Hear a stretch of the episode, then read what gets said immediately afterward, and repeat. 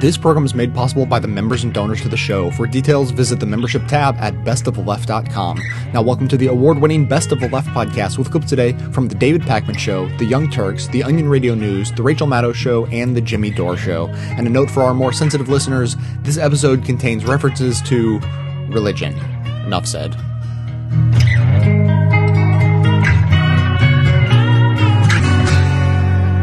We talked last week about Pat Robertson saying homosexuality is a form of demonic possession, and we now have a compilation of him talking about different things that are evidence of so called demonic possession. Take a listen to this. Okay, this is Ken who says, My niece has a huge painting of Buddha hanging on her living room wall. She's not a Buddhist. She bought it because the colors matched her sofa. is having this artwork in her house considered idolatry? Uh, yes, it is, and it, it you don't know what kind of demonic power is attached to that. I don't want to get super spiritual on this thing, but I would take that statue of Buddha, a picture of Buddha, and set it on fire. Some of these things, though, they actually they have demon prayers, and people have, bring one of these things into their homes, and all of a sudden they start getting headaches, and they start having marital discord, and they say, "What's the matter? You've brought a demonic." Louis, it's of course it's happened to everybody that you put a picture of Buddha up in your house, and all of a sudden you get headaches and marital discord. That is one of the the most insane things I've ever heard. Even from Pat Robertson. Yeah. Here's another. Group out in uh, town, not too far from here, they were having one of these sleepovers, and they started doing this uh, seance business, and, and the next thing you know, the one of them was levitating and it scared them to death because these things are real. Th- th- This isn't, it, it starts out as play, but they're moving into a spiritual demonic realm. Okay, so there's Pat Robertson. If you want to hear the quick summary, because we don't have time to go through all the video, here's all the different things that are in the range of demonic. Okay, Louis, you ready for this? I'm ready. Uh, ghosts, feng shui, yoga, karate, horoscopes, the Twilight series, paintings of Buddha, TV shows about Halloween, psychics, young girls levitating their friends at sleepovers, and sometimes adopted children from other countries. I actually think the Twilight series may actually be evidence of demonic possession, but other than that, it's a ridiculous list. Yeah, and it's strange that we agree with Pat Robertson on anything, but I guess we can agree that Twilight is uh, is the devil. By the way, this is how you audition as Pat's co-anchor, that woman who feeds the questions to him. They put the person in a room with someone who's clin- clinically insane and see how much they can agree with the guy and make it sound like a normal conversation. And that woman excels at that task, I think. She's she's an incredible actress. I found other things that are also evidence of demonic possession.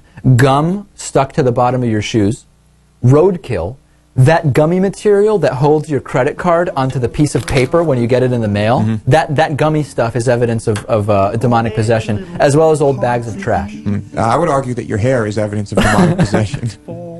There you go, very funny. So I think Pat, Robertson, would too. Yeah, no, he, he certainly would. I Yeah. think. An eagle, eagle, towel and scream. I never once left in between. I was on the fence, and I never wanted your two cents down my throat into the pit with my head upon the spit. Oh, Reverend, please, can I chew your ear? I've become what I most fear, and I know there's no such thing as ghosts, but I have seen the demon host. There was a priest giving a speech in front of 26 parents and an eight year old kid. Uh, this is Father Martin McVeigh. And, um, you know, during this presentation, he put his USB drive into the PC and he started his PowerPoint presentation, except he didn't realize that uh, it had gay porn on it. Oh. So he ended up showing gay porn. His reaction was hilarious because instead of trying to explain himself, he literally just like took the drive and walked out. Didn't say a single word to anyone. He was like, you he's know what? Yeah, Like like O'Reilly says. End of this. okay, I'm pretty much done here. My work is done. right. I'll see you all later. He pulls a Costanza. Pull the Costanza, that's right, yeah. Except he's going out on a low note. Yeah, he's Turns out I'm gay. Yeah. I'll see you guys later. but but the best part, Wait, the, what, so it was his. It was it was his, from his collection. Yes, so he's into gay porn, which is fine. There's nothing wrong with that. Now, the parents were so uh, disturbed by this that they actually called the authorities, and authorities had to investigate his porn to make sure that there was nothing illegal there, which is. Yeah, come on, leave the guy alone. I mean, look, unless the pictures you saw were young kids, No, then they of weren't. course, obviously, you go right after the guy. He's a priest, he's around young kids, it's not even a question. But if it's just normal guys, whatever, like, oh, the guy's suffered enough. I mean, you're going to raid his porn stash and get it out. Oh, and besides which, it's not like he tried to cover it up. He was like, I'm done here. What was he he? Yeah, walked yeah, out. he walked out. What was he trying to show? Um, I think he was going to do like, uh, oh, it was a presentation about First Communion. well, in a matter of speaking. All right. So, uh, but you know, my theory on this is that uh, that he meant to show the gay porn. Uh, I think that no, no, no. I think these are unconscious or subconscious slips where you go like, "Oh, oops, I outed myself. Golly gee, I cannot believe I did that." okay, and then I, people make mistakes on purpose a lot of times without realizing. it. Yeah, but they also just make mistakes. Yeah, I know, but that's a tough mistake, man. I think I really, be- I'm a huge believer in subconscious actions. I'm not. Not In, in this case, I don't think so because it's not only humiliating. You know, you Yeah. have authorities looking through your I know, stuff. but I tell you what, a world of weight has been lifted off his shoulders. Yeah, that's an after effect, but you don't make that. I don't, I don't think on any level you make that. I mean, it just seems more likely. Oh, where's that disc? I'm late for freaking first communion video. Oh, here it is. I grabbed this, but uh, oops. You know, that's. Uh, I think if I'm a priest, I, I'm triple checking. If, if I've got gay porn stashed all around and I'm a priest, I think I'm triple checking before I do the first communion thing, right? I'm telling you, man, like gay people, I think my theory is that eight out of ten of them that are in the closet and then get caught get caught because they want to get caught because they can't wait to tell someone because they're tired of living this like lie and all the things and ah da, da, Well, and the- it's the- weighing them down. who knows? Whatever his motivation was, the good news is that hopefully that in this situation you, that it becomes a very quick bright side, which is like okay, is like- this, done, this myth is over. yeah. Yeah, I can just be- definitely. I, can think that's the be best a- thing that ever I happened. can go be a normal guy now. Yeah, he'd be like, okay, yeah, you know what? Thanks, God. okay, I'm gay. Who's next? Okay.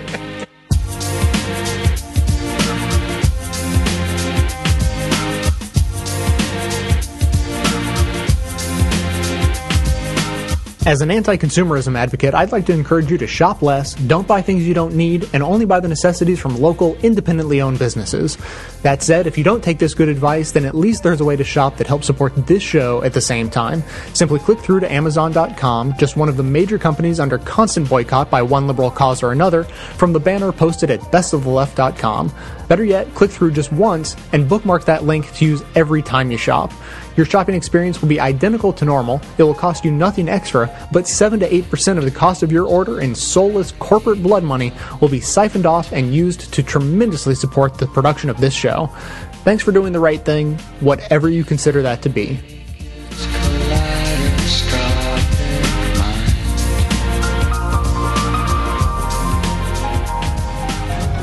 A visiting priest shows a family how grace is done. It's the Onion Radio News. This is Doyle Redland reporting. Members of the Gunderson family got more than they expected today when their dinner guest, Father Jonas Friedrichsen, delivered a blessing that left everyone at the table wondering if they had ever truly heard grace before. Everyone present agreed the old clergyman delivered the most powerful injection of the Lord into food they had ever witnessed. Family member Ben Gunderson. It was like he dumped a five pound bag of Christ's love all over the roast chicken and yams. This just in, Gunderson has been brought to the hospital after attempting to say grace in the manner of Father Friedrichsen and has severely sprained his mortal soul. Doyle Redland for The Onion Radio. Lend me your eyes, I can change what you see.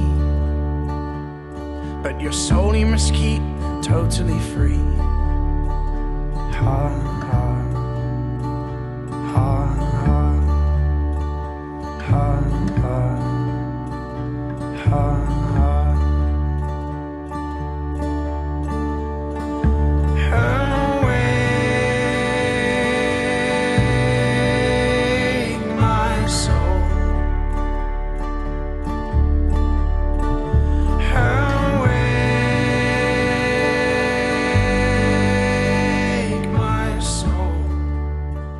The middle of the fight over health reform, a gathering of notables from the far edge of the religious right got together to try to pray away the health reform. They tried to use prayer as a weapon in the battle against expanded insurance coverage for people with pre existing conditions. Uh, the leader of the event, the leader of the Get God to Kill Health Reform event, was this man, Lou Engle. He's a co founder of a group called The Call. To give you a little flavor of The Call and Lou Engle, uh, this is him on the issue of gay marriage in California. What happens in California will release a spirit that is more demonic than Islam, a spirit of lawlessness and anarchy. And a sexual insanity will be unleashed into the earth. So the sexual insanity guy, uh, it was he who decided to get folks together to ask God to strike down health reform back in 2009. We dare to, to, believe today that you overthrow, overrule kings, that you actually rule in the Senate debates even as we pray. Yeah. So now we stand before you and worship you, the God who answers prayer. Arise, O God, hear, show mercy, and turn this nation to you, we pray. In Jesus' name, break in, break in at this moment as we lift our voices all across America. Come, Lord, hear from heaven and enter intervene in Jesus' name, we pray. Intervene to stop health reform. Uh, th- that was Lou Engle back in 2009 asking Jesus to please intervene in the Senate health reform debate. Right there with Lou Engle during the Pray Away the Health Reform event. If you recognize those guys, that's Sam Brownback, now governor of Kansas, uh, n- then a U.S. senator, and U.S. Senator Jim DeMint. Two sitting U.S. senators there, headlining an effort to stop health reform with prayer. Now, whether or not you like the idea of the constitutional separation of church and state, the idea that is foundational to our country, foundational to the whole idea of why our country ought to exist, on the political right now, the increasing hostility to the separation of church and state has manifest in there being a lot of very overtly politicized religion.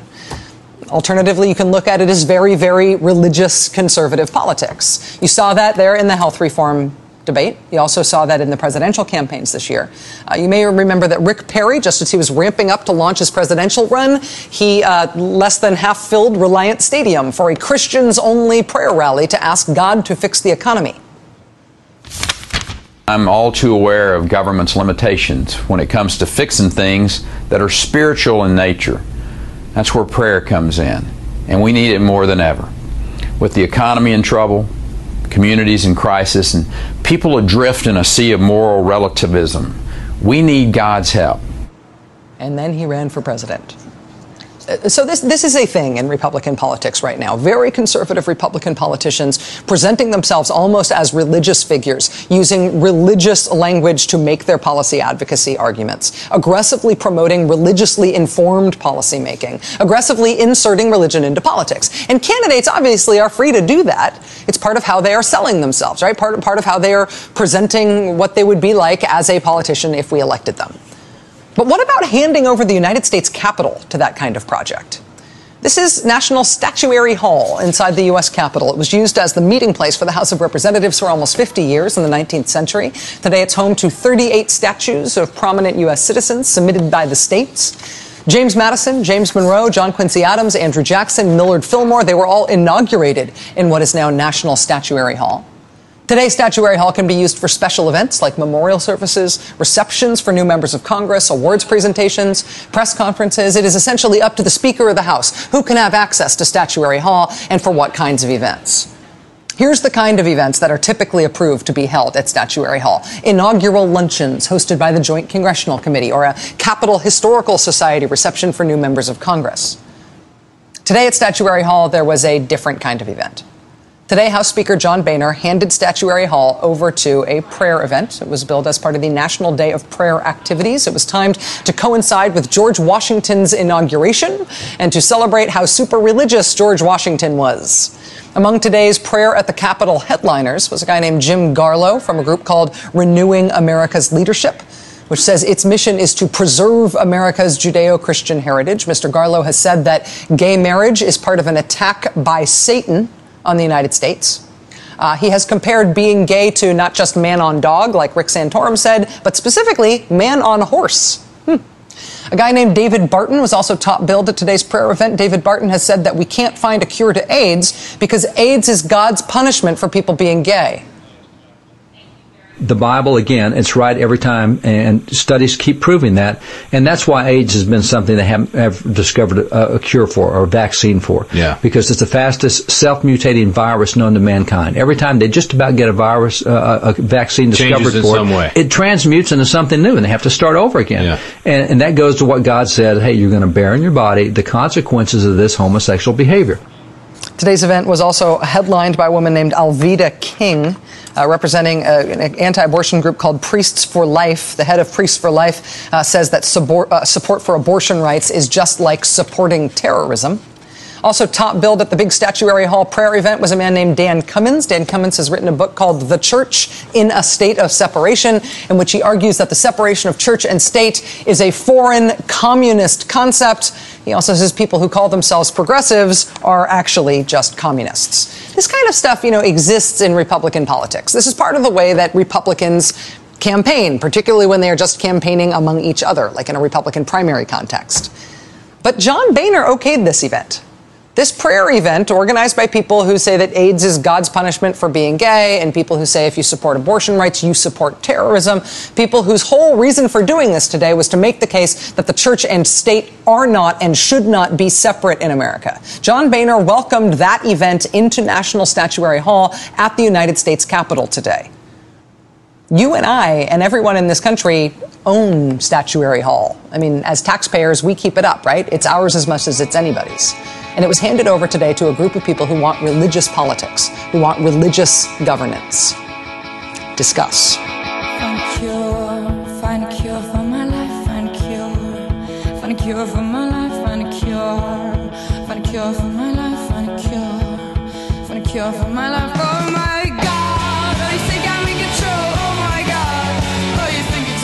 I hope you enjoyed this show, but also consider it a valuable tool for not only aggregating, but more importantly, amplifying our view of progressive politics in the world.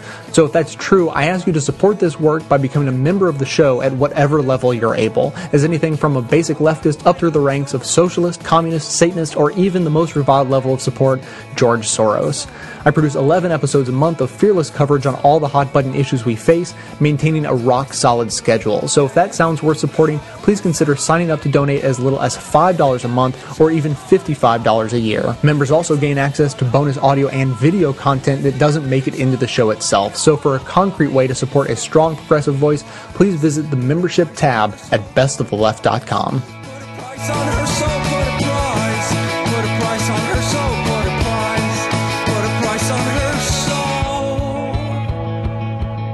talking about Mitt Romney's hypocrisy about the religion issue, because he was uh, he's upset when people pick on his religion. Um, except he sits, he gets to say stuff like this all the time about Barack Obama. Well, I, I think um, I think there is in this country a, a war on, on religion. I, I think there is a desire to establish a, uh, a religion in America known as secularism. And, uh, and I, I know that, that based upon reports, the Obama administration gave this a lot of thought, a lot of discussion. Yeah, so Barack Obama wants to start a, even a newer religion than Mormonism, and uh, so then uh, Lawrence O'Donnell decided to, hey, I'm just going to tell you, we'll break down what Mormonism really is, and here's what. Mormonism was created by a guy in upstate New York in 1830 when he got caught having sex with the maid and explained to his wife that God told him to do it. 48 wives later, Joseph Smith's lifestyle was completely sanctified in the religion that he invented to go with it, which Mitt Romney says he believes. So Mitt Romney is not content with attacking the president's religious beliefs. Romney must accuse the president of trying to create a new religion, a religion newer than Mitt Romney. and Mitt Romney's, and that's Lawrence O'Donnell. So Lawrence O'Donnell breaks it down perfectly, Mm-hmm. and um, and then here is hard on uh, Mormon con- congressional guy. I forget his name. Not important for the joke. He was on Meet the Press's religion panel, and so here's what he had to say. He was pretty upset about Lawrence O'Donnell doing that. Look at your own network, MSNBC. You have Lawrence O'Donnell. It's just saying some really nasty things about the Mormon religion. They own that just because they happen to be accurate doesn't mean they still aren't nasty. The history of the Mormon religion is nasty. You're taking the adultery and the 48 wives out of context. hey, he only had 47 wives. Uh, Oh, that that's the kind of attacking we don't need in this Yeah. campaign. He's got more to say. about the founding of, of our religion that it was based on on some guy just waking up some morning and deciding that he that he wanted that he had a, an extramarital affair and that, that that's how the re- religion was founded Like he couldn't even say it because it's like, hey, wait a minute, that is how it happened. Like he's, as he's saying, he's going just like he woke up one day and said that God talked to. Uh, that is The what happened. the base- is what happened. The basic genius of Mormonism is that they ended the very idea of an extramarital affair. Yes. because you just get married to everybody. God wants you to be Yeah. married, and uh, certainly if you're married to 48 women, it's hard to have an extramarital affair because then that'll be m- wife number 49. Yeah, no, I was married to that one. That's all you have to say. It's Like, she's my or she's my fiance. Yes. Come on. Come on, we're, I just, I just, uh, yeah, I just uh, proposed to her. Yeah, sure. Her name escapes me. I was just fooling around. That's all it was. Just fooling around. So Mitt's problem, uh, th- th- that guy, that congressman, is pretending that it's the media is going to come after his Mormonism, but it's the it's the it's the other Republicans and Christians who have been coming at him. We already showed Rick Warren from uh, Saddleback Ranch, and here is. Uh, Here's everybody's favorite Christian, Kirk Cameron, telling you what's telling you what's wrong with Mormonism. Bible clearly warns against preaching another Jesus, and that Satan himself can appear to us as an angel of light. Remember what Joseph Smith said. He said it was an angel clothed in light that gave him another testament. According to the Bible, it is crucial that we have the true Jesus and the true gospel. Unfortunately, some Mormons don't read their Bibles, but the ones who do have been taught to filter what they read through the rest of the Mormon books. So by the time the words get to their brain, they can mean something entirely different than their intended meaning. If you've ever spoken to a Mormon, sometimes you know how frustrating it can be when they use the same words you do, but they mean something different and you're not sure how to finish the conversation. Oh, I heard I, I love to. I would love to see Kirk Cameron get frustrated with someone who's crazier religious than him. That would be amazing. Oh, I'm so frustrated that you don't get the hocus pocus correct. You know, he had a very uh, deep uh, theological discussion with uh, Skippy from Family Ties. that was very intriguing. There's a little bit more of this. Hold on. Well, we found that it's good to leave them with a clear distinction. Tell them, if the Mormon religion is right and I'm wrong, then I go to the third heaven. But if the Bible is right and the LDS church is wrong, then you are following a false Jesus and you'll end up in hell forever. And I'm guessing that if you're in hell forever, you're going to be watching a lot of Growing Pains episodes. You know, people talk about the, the tragedies of child acting. I'm going to put Kirk Cameron as the most tragic. Don't you think that uh, you know they're trying to? So all these crazy Christians are trying to expose Mitt Romney's religion for being ridiculous, but doesn't the discussion of why it's ridiculous just expose them for being just as ridiculous? yes, yes. It's a, well, he's, he, his his religion's wrong because see the Trinity and the three people, and then the, God said that you could, someone's gonna the demon will appear to you in light, and then there'll be some hocus pocus and some fairy dust, and then you'll come back into the third heaven, and then there's gonna be it's like you guys are all crazy. Yeah. This is all crazy. And you know what? If if we're supposed to uh, see what Mitt Romney would be like as a leader in, um, uh, you know, he's saying there's a war on religion, Right. And his response as the commander in chief. Uh, is he never talks about his Mormonism ever? Right. You know, he like he, he never talks about it. No. And and he he, you know, it's it's because that doesn't make him any money. well, also, it's he knows that it's a liability, so he's talking about how deep, you know, uh, his belief in religion is, and yet he never talks about it. And I read one commentator that said that maybe if he, if Mitt really does believe in this religion, and maybe if he talked honestly about it, he might come off as more of a real person than he does. You know? Yes, yes, but no, he always comes off as a used car salesman. Mm-hmm. He always comes off as a guy who's trying to sell you something that he doesn't believe in. Right. That's how he always comes off, and that's what you had written. Yeah, he doesn't. He doesn't believe. He knows what he's saying is wrong. He knows what he's saying is i- incredibly irresponsible. Yes. To, to claim that uh, secularism in the public sector is a problem for religious people is ex- he knows is exactly the opposite of the truth, which is secularism as a matter of public policy is what protects a plurality of religion. Without that secularism, we would not have Mormonism. Right. See, you're this saying country. a secular government actually protects religion because there's so many different religions. Right. If you let one religion take over, which they want to have Christianity take over, you heard uh, we played it two weeks ago on this show. Rick Santorum's Louisiana pastor wants you to, if you're a Mormon, if you're a Buddhist, if you're uh, a Muslim, if you tr- pr- practice Hinduism, he wants you to get out of Yeah. America. That's what. Well- so well, the that's where secular. What you're saying, that's where secularism protects religion, and Mitt Romney is pretending he doesn't understand that. Right, and he does. He's And he- not a stupid guy. Right, he He's gets taken it. a civics lesson. And the, the basic tenet of a lot of what these uh, right wing conservative Republicans say is that the problem with America is we won't admit that we're a Christian nation, that we were founded on Christianity. Yes. You know, and and Rick Santorum blatantly said, you know, the the separation of church and state is not absolute. Uh, yes, yeah, and well, it makes him throw up. Yeah, it does. When said. Kennedy talked about it, It makes him want to throw up. Yeah.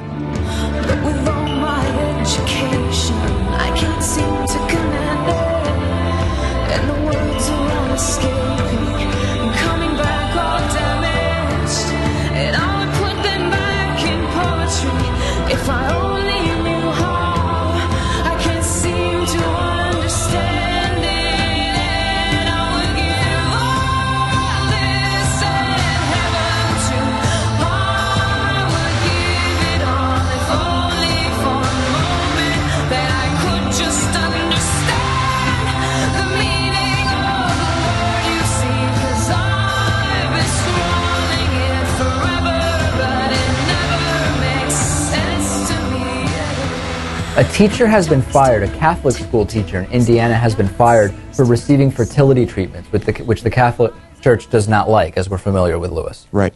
Uh, in a federal lawsuit filed in Fort Wayne, Indiana, teacher Emily Herx is claiming she was fired and told by a senior church official that her attempt to become pregnant through in vitro fertilization was a grave immoral sin and made her a grave immoral sinner.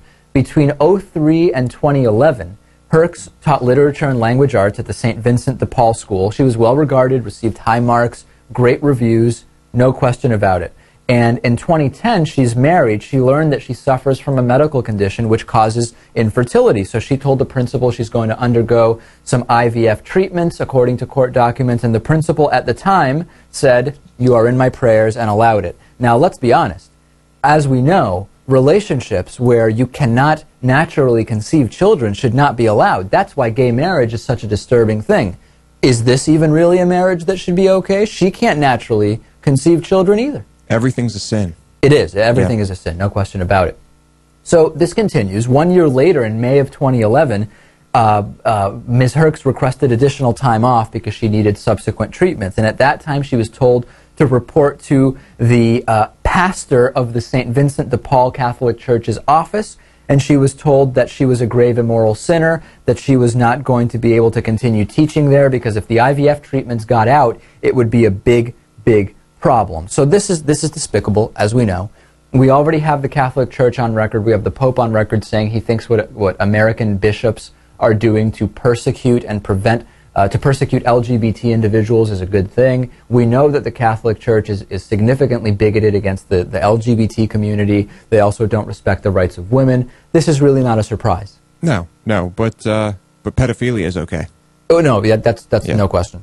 We'll, Uh, just, we'll just cover that up. The Catholic Church really needs to get with the 21st century. Let me get this straight. A woman who chooses to earn a low salary to teach and is trying to bring to life a new child into the, this world by using IVF is a grave and moral sinner. However, a priest who sexually abuses children for years and years and the people who hide that crime is just a priest. Nothing wrong there. There's something disgustingly wrong with this picture.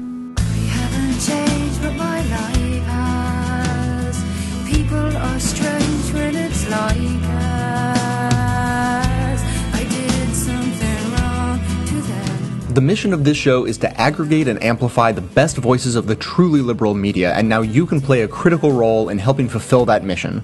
I pick out the best clips I hear to share with you, and now you can do just the same thing extremely easily. Now available at bestoftheleft.com, each clip I play is made available individually with simple buttons that allow you to share your favorites on your networks through Facebook, Twitter, by email, and beyond.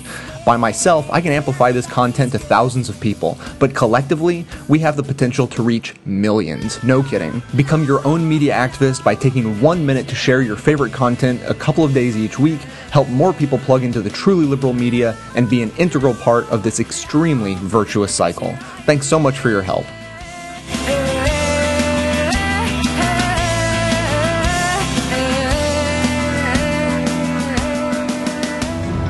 The Vatican gives its popular Jesus character a whole new look. It's the Onion Radio News. This is Doyle Redland reporting. Vatican officials in Rome reported today that Jesus Christ, the most popular by far of all the Christian characters, is getting a complete makeover. The shabby robe and sandals look is out as Vatican makeover artists unveil a new, sleeker Son of God featuring a white leather trench coat, short gelled hair, and a throwing star of David. Vatican PR executive Giovanni Nimola. We tried to imagine what Jesus would look like now, you know, with an in your face attitude and high tech gear. We tried to think of it like, what if Jesus wasn't the son of God, but instead, you know, the son of Vin Diesel? The Vatican will also replace the Savior's stigmata with wrist-mounted lasers that Jesus will use to fight the gays. Doyle Redland for the Onion Radio News.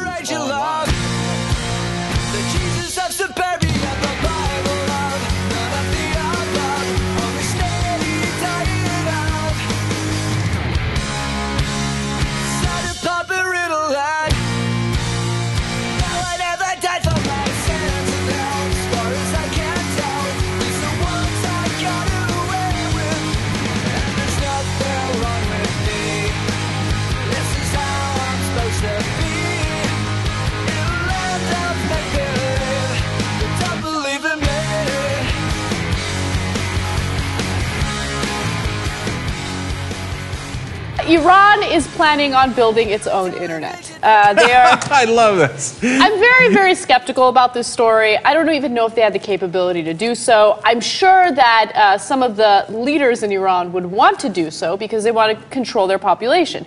So, uh, one way that they do that is by basically making sure that they don't have access to the World Wide Web, they don't have access to the outside world, social networking. You know, that's how the revolution started in Egypt, and they want to prevent that as much as possible. So, do I believe the story is true that Iran is trying this? Absolutely. You know, it's got good sourcing on it. Do I believe they'll succeed? Oh, go, go, go, go, go, go. okay. We will build our own internet. Okay, good luck with that. Um, and look, it's the reason is exactly Ana's a million percent right about it. It's because every oppressive government is de- deathly afraid of information. And that's what the internet is. It's infinite information. It's access to the whole world. And they don't want you to have access to the whole world. Why? Because they're wrong. If they were right, they'd think, oh yeah, have all the information you want. If you find out that 2 plus 2 equals 4, well, that's good because I'm saying it equals 4. If I'm saying it equals 5, then I don't want you to find out what 2 plus 2 equals, right? So I'm going to try to keep you, that information and that freedom away from you. And so this is basically Iran admitting defeat, that we are a tyrannical government and we will try to suppress our own people, which we already knew, but, uh, but that, that's the case here. And by the way, overall, if you fight the internet, in the end, you, will lose. Definitely. So they want to create their own search engine, their own um, email service, and they say that this will be available by August. Mhm. I can't wait to see it. Oh, by August. By oh, yeah, good luck with that. Okay. Then we will have our own search engines. Yes, that is right. And then we will have our own pornography on the internet. They're like, oh, no, no, no pornography? Okay, uh, sorry about that one. They're just thinking off the top of my head, you know. Okay, scratch that one. Okay, we're in. All right, all right, all right. Okay, no, Well, no, let me let me be Debbie Downer for two seconds, though. Okay? this isn't helping their cause when it comes to Israel and when it comes to the United States pushing this idea that they're developing like nuclear weapons and they're a real threat. I mean, this kind of stuff really works against them because it shows that they are a But- tyrannical government. No, I hear you on that. But they are. I mean, they fixed the elections. There's no question Yes. about that. That doesn't mean we should invade them. That's a whole separate question. I but know. ironically, here, I'm glad you brought that up because, ironically, part of the reason they want to build their own internet is because the real internet, how should I put this politely, hose them in the biggest way possible. Why? Because some dude in there I'm look. I'm now filling in some of the blanks here. I'll tell you what you know what we know in a second. Some guy on the in one of their main nuclear facilities was on the internet, do, do, do, looking at Kim Kardashian pictures, and Israel snuck in a little uh, virus called Stuxnet. Yes. And to, dude, set back their nuclear program by one to two years, according to estimates, and just obliterated their network, everything. Okay, this Stuxnet, if they're accurate about the reporting on it, just was unbelievable virus, right? So now we don't really know if it was they were looking at Kim Kardashian pictures, and we don't know how it got into their network. But once that happened, that's why Iran was like, Oh, Ahmed, what have you done? And they're so burned by that. They're like Mustafa. I'm like, they're like, I'm badly burned by Stuxnet. That's part of the reason why they want to build their own internet. No, I totally get that, but it's still a disastrous idea. And And, you- by the way, if, if Israel really did do that and they uh, set back their nuclear program by two years, then let it go, dude. They're not a threat. You set them back two years. No, but that's actually totally true. Yeah. Because I remember just a couple of months ago they were bragging about Stuxnet and we screwed them up and stuff, and then a couple of months later they're like, okay, back to the invasion. I'm like, but wait a minute, I thought they were set back a couple of years. Why do we need to invade immediately? They're like, ah, who cares? So let's just attack. Let's come on, attack, attack, attack, attack. Because they're not sure the right wing, because it's not all of Israel, it's not all the U.S., it's the right wing in these countries. Right. And they're like, I don't know, in two years will we still be in power? Maybe not, right? So yeah, we screwed them up with Stuck, Stuxnet, but let's hit them again anyway because we're in power now. We might as well bomb. So Time to get paid. yeah. And by the way, you build your own internet, which is so. Every time I say that, I laugh. Right? Uh, you think Israel and the U.S. can't get into that and put a virus in that? Come on, dude. They're like, oh, did Mullah Ahmed come up with this one? Why always Ahmed? By the way, Ahmed is like more of a Turkish name. Anyway, oh, did Mullah Abdullah come up with this? Oh, ooh, that's I can't crack that one. we can't get a virus in that one. That's going to be tough. Caught off guard, all worked up. The air is as dark and cold as night. Let me go. I'm not done. I swear I'll take just one lifetime. And I, I won't lie. I won't sin. Maybe I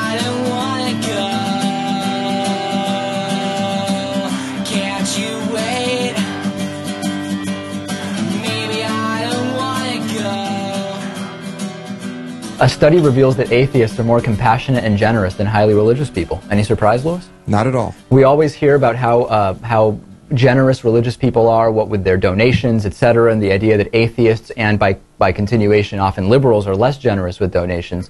But there was a study in the Social, Psychological, and Personality Science Journal which really showed that that's not the case. Mm-hmm. Oh, okay.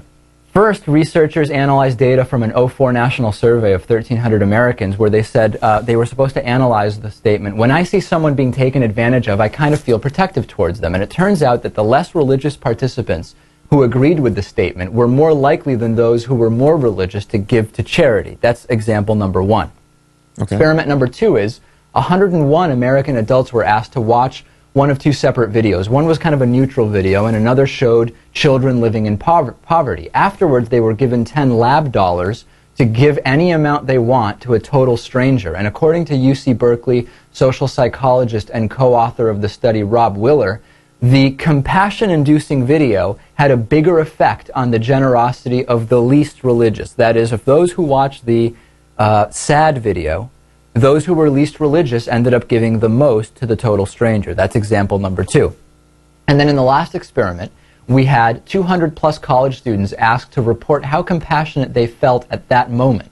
Then they played some economic trust games where they were given money to share and with strangers, one of these kind of studies. And when they were uh, told that um, they were going to be able to give a portion of, or rather, they were told that another person playing the game had given a portion of their money to them, and they were told that they could either give some of that money back or keep it. Those who were least religious gave the most money back. So, three separate examples here that clearly show less religious people are more likely to be compassionate and generous towards others, while highly religious people are less likely to show empathy for their fellow citizens. Any arguments with the study?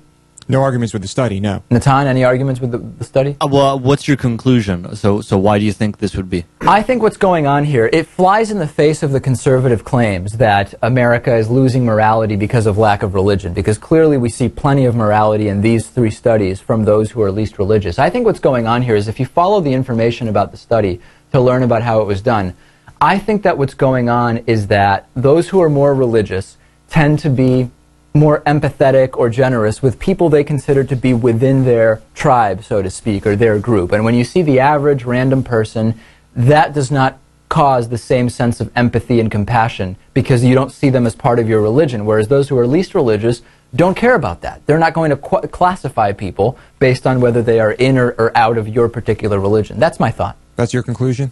I mean, I, it's, not a, it's not a scientific conclusion, it's just my sense of it. Right. So, had the experiment been conducted a little bit differently, and let's say the people who were shown to be uh, the chil- hungry, starving children happen to be uh, Christians. And you Christians were showing from a this very poor Christ- town in the United States, you think that uh, that the more religious folk might be more willing to. I think it might have been different, Natan. What do you think? Yeah, um, I'm also thinking that maybe religious people or more religious people have uh, a sort of institutional, um, sort of charity giving thing as part of what they do with their church. So maybe they just uh, have this mindset where they're already doing a lot of things to give back, and they're sort of like trained mentally to not rea- react as much to these things because in contrast to the atheists, they're probably not seeing things like this, or they're not involved with giving on a daily Well, I basis. thoughts along those lines, Louis, which would be that the, the highly religious people are less affected, uh, less inclined to give after seeing something like this because in their minds they're saying, hey, I already go to church on Sunday. I pray for al- these people. Exactly. I already am doing my part, so I don't really feel the need to give this money. Yeah, that could be. I mean, it could be any number of reasons. I, I wish, uh, I wish the researchers here had some explanations uh, for why they thought that was the case.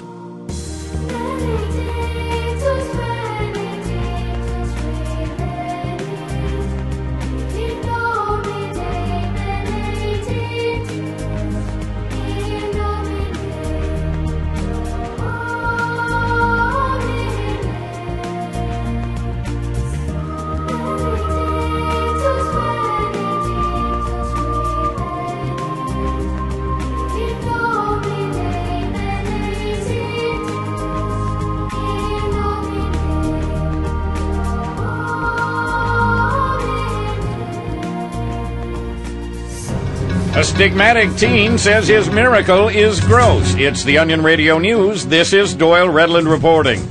Christians throughout the world are closely following the appearance of the wounds of Christ on the body of 15 year old Benjamin Wexler, despite the teen's insistence that the miracle is nothing more than, quote, totally embarrassing. It's so gross. I just want to die. Theologians say that if the teen's stigmata are indeed a gift from God, the wounds will never heal and will ooze blood in the name of the Lord while Wexler is dating, playing basketball, and even masturbating. Doyle Redland for the Onion Radio News online. I welcome the sun, the clouds and rain. The wind that sweeps the sky clean and lets the sun shine again. This is the most magnificent life has ever been. Heaven and earth and the brilliant sky in between. Blessed is this life, and I'm gonna celebrate being alive. Blessed is this life, and I'm gonna celebrate being alive. So Rick Warren, a well-known pastor, of course, uh, President Obama asked him uh, to be part of the inauguration, and he did, uh, you know, a prayer there. And but he's very controversial.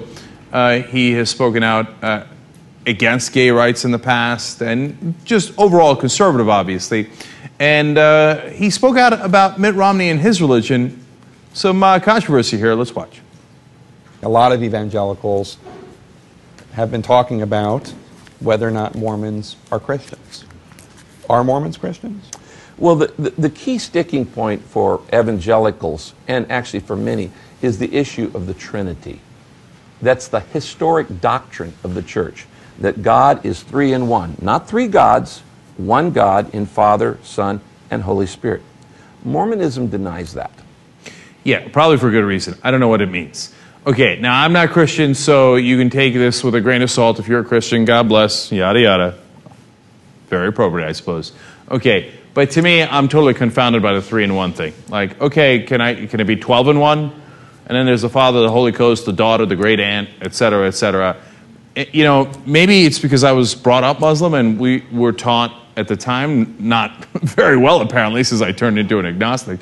But anyway, that there's one God and that's it, right? So when I came to America, I would always ask, I don't get it. Is it three? Is it one? What does it mean, three and one? So if the Mormons aren't buying that, well, I'm on their side. But nonetheless, the much more relevant point here is the great majority of Americans, of course, are Christian, and so they're not going to like, uh, you know, a Mormon saying that he doesn't buy into the Holy Trinity, and Rick Warren pointing that out here, bringing his religion into the campaign in a big, big way. Jr., try to explain it to me. You're the Reverend. Well, it's um, well three parts because the just the whole point of Easter, as it was Jesus, you know, was he died and rise for your sins. Therefore, you're cleansed and you can go to heaven. Mhm. Because man isn't supposed to be allowed in heaven because he screwed up. So Jesus. I is- know, but why couldn't God do that? Well, that's the thing. Jesus is God. That's the point. Because if you say Jesus isn't God, then you're denying the fact that that's God that's that showed His grace and saved you. You have to understand, for non-Christians, this sounds like such contorted logic that it makes our head hurt. Okay, now tell me about how the, the Holy Spirit, how he gets involved. Well, that's that's God like in you on earth now. Like it's there's and now therefore now we're living we're not living in Jesus' time, Mm. but then that's the Holy Spirit. It's the Spirit of God with you on earth. So like yeah, it's if if you're still praying to God and you think He's alive, He has to have some kind of He's the Holy Spirit. So it's God, it's Jesus, and the Holy Spirit. It's the Trinity. Yeah. Now, but no, it's it's it's been a while since you know I was preaching in the church, but um, I, I mean, if if if I'm if there's some elements that I'm missing, I'm sure I'll be someone Right. pointed out to me. No, no, I hear you on that. Look, look, the bottom line is people are faithful, they're not faithful. And, you know, how you uh, put that faith forward to me is irrelevant. If you happen to believe it's three and one or four and one or one and one, it, who cares, right? Because the bottom line is you believe in a God and it's just different ways of, you know, connecting to Him. So I don't have a problem with it, but some Americans might have a problem with it. So uh, that's why Rick Warren bringing this up uh, during the campaign season is uh, definitely a controversy of sorts. It's time that we tell the world that the time of lies to an end. That we can re-begin again. And as he swore this on Lincoln's Bible.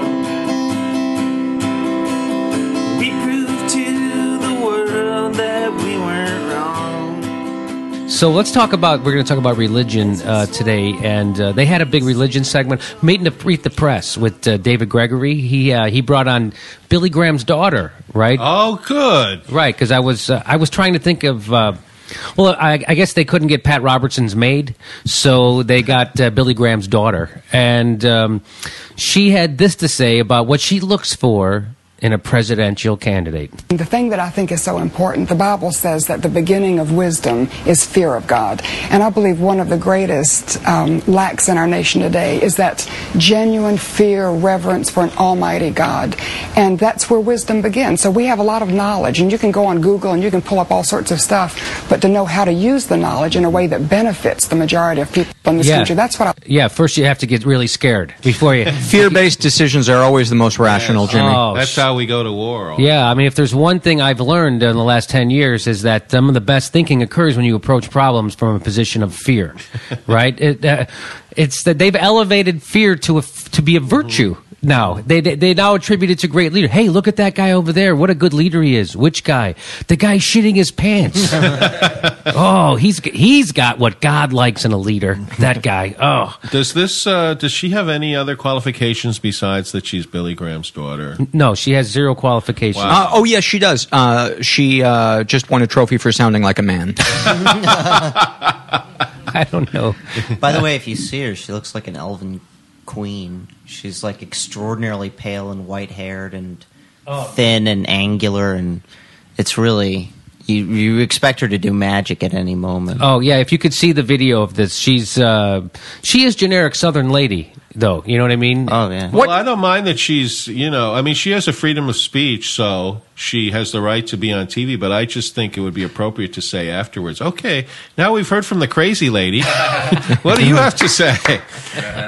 Oh, she just Why can't she say reverence for for God? Why No, does it have to be fear of God? Fear of God. In fact. but that's like, isn't that basic tenet of Christianity that you're supposed to have a fear of God, aren't No, but you? that's the- it- I think that's- that's very Old Testament kind it's of. Old uh, Testament Yeah. rhetoric. It's like Yeah. real like preacher rhetoric. It's not.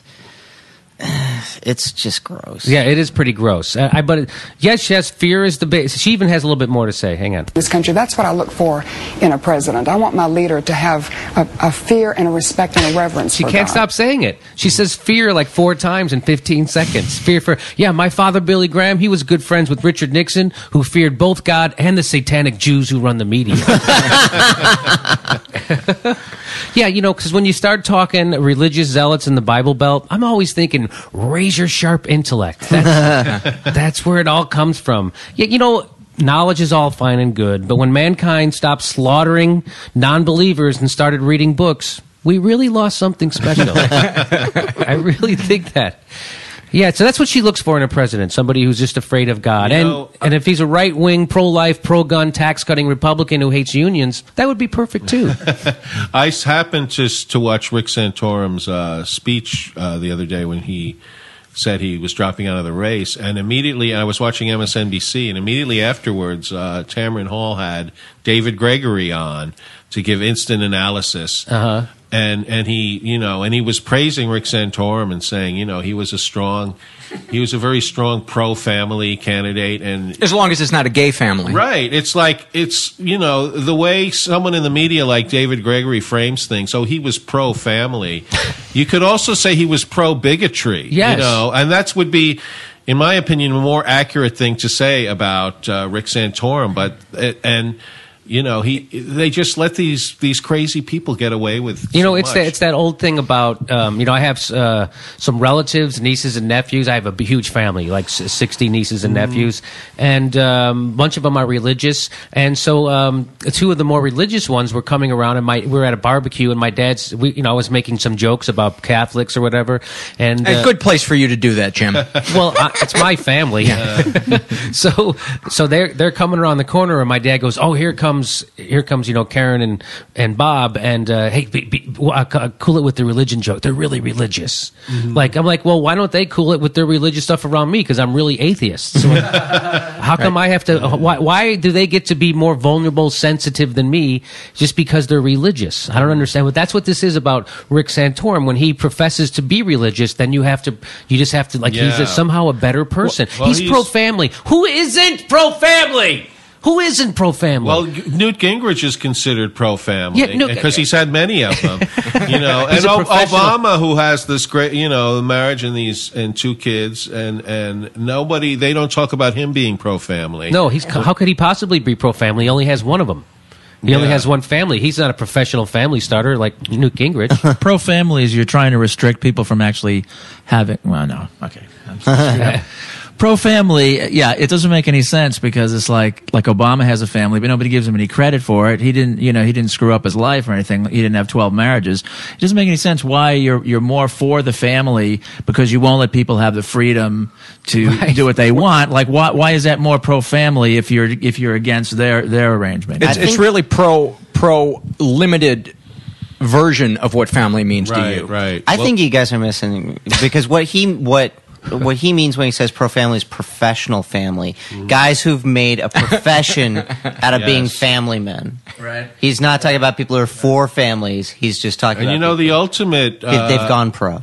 You know the Clintons were reviled by everybody, uh, and and in a way they're like kind of the ultimate pro family because their their marriage survived all of their, which is what it's supposed to be. You know, when Newt Gingrich uh, cheated on his, you know, he left his wife, you know, Split a couple family, times. yeah. You know, Bill Clinton certainly had his. Uh, his, uh, you know, Dalliances. in- dalliances and infidelities, but their marriage, but they stayed married and they survived it. So, and that's that's more of a um, of an example of what you're supposed to do, but they never give them credit for No, that. Bill Clinton will never be seen as the family man, even though Right. he's he's he stayed married longer than Al Gore. Yeah, exactly. Longer than Al and Tipper Gore. Tipper Gore, who said it was rock and roll that's going to ruin our family. Uh-huh. Remember, she was rock and roll is going to ruin our family. It turns out it wasn't. Turns out uh, just you, just No, you guys it ruined was your actually family. uh, jazz fusion that ruined that Okay, so here's Mitt Romney talking about the president now because he's got a big religion problem, right? You know, the president has a religious problem. Uh-huh. Uh, not the president. I'm talking uh, Mitt Romney does, um, which he's failed to address. Has he thought of updating his religion chip? so Mitt Romney has he has a religion problem, and here's Rick Warren. You know Rick Warren from the Oh. out. He's the uh, he's the guy who wants everybody to uh, he, to not live off the government, and he always brags about how much charity work the church does, and you don't need government to do it for you. And I'm like, sure, well then why don't you start paying taxes like the rest of everybody if He you don't need a special handout from the government. he government? wrote that book, the the douchebag driven life. Yes. Outsell the Bible. That Oh, book. yeah. Yeah, it's unbelievable. It really did. Okay. here Mitt we- has a religion problem. Has he tried updating the, his uh, uh, the firmware on his religion chip? okay, so here, here, so here is uh, here's his problem with the Mitt Romney. Are Mormons Christians? Well, the, the, the key sticking point for evangelicals, and actually for many, is the issue of the Trinity.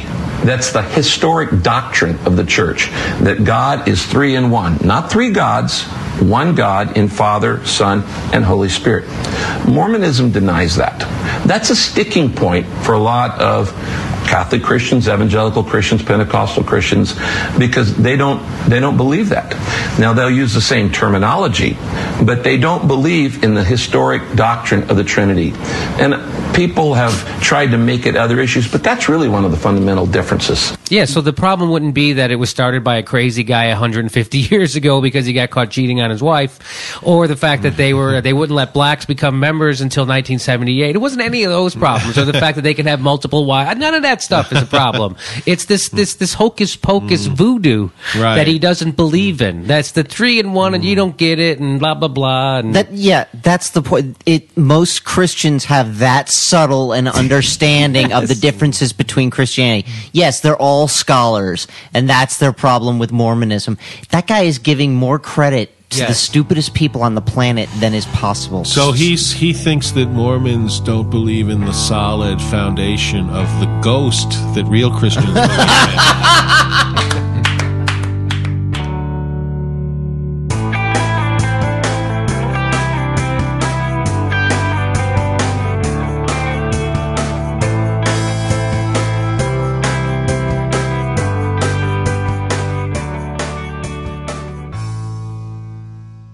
Thanks for listening, everyone. So, as I mentioned in the previous episode, uh, that episode actually was posted while I was riding a bike through Pennsylvania somewhere. And uh, that was one of five days of bike riding. I went uh, for more than 300 miles from New York to Washington, D.C. by bike. Of course, you know, we didn't take the normal roads you would go if you were driving. We went through lots of back roads and country roads and through you know, Amish Pennsylvania and all of those uh, interesting things, everything in between. Uh, but the fact that you're hearing my voice means that I survived, although my head is still swimming just a bit. You know, when you do a trip like that, you, you really don't have much time to do anything other than ride, drink water, eat, rest, sleep, and repeat, not necessarily in that order, and on and on and on. And uh, three out of the four nights, we were actually camping. So set up the tent, lay on the ground, get up, pack up the tent, move on. And, uh, you know, it was really, I mean, it was intense. It was excellent. It was beautiful, inspiring, all of those things. And so, you know, thanks to everyone again to who supported my ride. Of course, you know, the funding didn't go to me or anything like that, but I, I had to raise $2,400 that went to climate change charities. So that was split between the Chesapeake Climate Action Network, where I used to work, the uh, uh, 350.org, which is a fantastic organization I support, as well as uh, Green for All, which is you know another uh, climate change and green jobs organization that was uh, founded by Van Jones. So great all the way around. You know, 175 people, maybe 200 people were riding, and um, it, you know, it was, ju- it was really interesting. And what's what's nice is that there's actually a relevant tie-in to this episode because three of the four nights we stayed at, at these big kind of like, um, you know, meeting centers or like summer camp or you know those those sorts of things that are that are built to accommodate you know really really large groups like that and you know you have dinner in a big hall and they you know feed 200 people all at once and that sort of thing and and all three of them were religious run institutions and you know the the ride wasn't religiously affiliated at all but these these places where we stayed and camped were and so you know for each meal the the kind of uh, you know director of the the camp or uh, organization where we were would come and like bless the food and say a prayer and do those sorts of things. And it was really interesting. It just from my own perspective that you know you know my almost all of my contact with religion has to do with the stories I hear that I end up making shows out of, like the one today.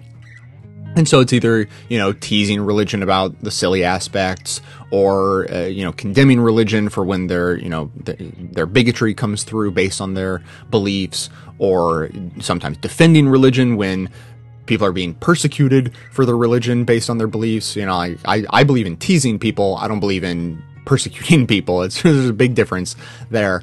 And so, uh, you know, so all these people we stayed with were perfectly lovely. Uh, we, we stayed with a, a Methodist uh, center, a Jewish center, and a Mennonite center in Pennsylvania. That was, you know, the the uh, the Amish are, are the Mennonites, and so these people weren't Amish, but the same strain of religion. And and so it was really interesting to see it up close because, like as you heard described in, in today's show, it's like people complaining about you're getting the hocus pocus wrong and my hocus pocus is more correct than yours and all that. And I don't come in contact that, with that in first person very often. And so they have these situations where like, you know, they have food inside the hall that they've prepared and has been properly blessed. And so that's allowed to be there, but you're not allowed to bring food in from outside because it hasn't been properly blessed. And so, and they're like super strict about it. And so there are signs everywhere that you're not allowed to, to bring in food or water of, of any kind. And, and it's, it's it just kind of strikes you like, oh, you know, they're, they're not like, this isn't a movie theater where they don't want you to bring in outside food because they want to make money off concessions. It's not, uh, you know, cleanliness issue where they're like, oh, please, you know, don't bring in food. We, you know, we're afraid we'll attract ants. It's like, no, our religious doctrine says that your food isn't quite right and it has to be handled in this way in order to whatever. And it's just, as a person who doesn't believe and, and all that, it's, you know, it's not offensive or anything like that. It's fine, but it's fascinating. So, so that it was just an interesting element of, of the ride that I, honestly I had no idea that that was coming. I didn't know what places we were staying at ahead of time, and so that just came and happened. I was like, oh, all right, well, my food's being blessed, and um, all right, well, there we go. Um, so, anyways, def- definitely an interesting ride. Absolutely worth my time. I, you know, I, I made the decision well before the ride was over that I, you know, absolutely plan on doing it again next year. So get your checkbook checkbooks ready. I will be uh, fundraising for that in a, a short eight months or so. And so now, you know, I'm in DC. My head is still swimming a bit. I'm, I'm coming back to grips with reality to some extent. And, uh, and, and now I have a crazy couple of weeks leading up to Netroots Nation, which is uh, in, in the beginning of June lots of exciting things are happening. Um, you know, we're working on our blue media, working on working on so many things that I don't even know how to manage my time. Um, in in the meantime, that I'm you know hanging out in DC and and trying to uh, catch up with old friends I haven't seen in a while, and so thing, things are nuts. Honestly, the fact that you're hearing this episode is a minor miracle in, in, in my eyes. Just that I was able able to gather the wherewithal to put it together. So I'll leave it there, and, and the show will regain normalcy uh, for the foreseeable future if, if all goes well. Voicemails will come back, and uh, and so on. So that's going to be it for today. I just want to thank everyone for listening, supporting the show, supporting uh, Climate Ride. Now that I've described it in glowing terms, if you're interested in getting involved, there's another ride happening in uh, September, I believe, in California. So if you want to take part in that, I highly recommend it. Um, and then, of course, next year, the uh, New York to DC is happening again. I will be there, barring unforeseen circumstances, and I definitely recommend you check that out as well. Thanks for supporting Our Blue Media. The fundraiser is, is still going, and we we reached our goal, but donations keep coming in, which is surpassing our expectations. We really thought we would meet our goal, and and that would kind of be it. But people are so passionate about it that they want to be a part of it. They want to, uh, you know, donate and, and help it keep going, and that is perfectly okay by us. And and to be clear, any extra money that comes in beyond our target doesn't just like go in our pockets. You know, that's for future development, future uh, you know enhancements of the site or or um, promotion of the site or anything like that. I mean, the money will be used to support our Blue Media. So if if you're still interested in the project and and want to be a part of it.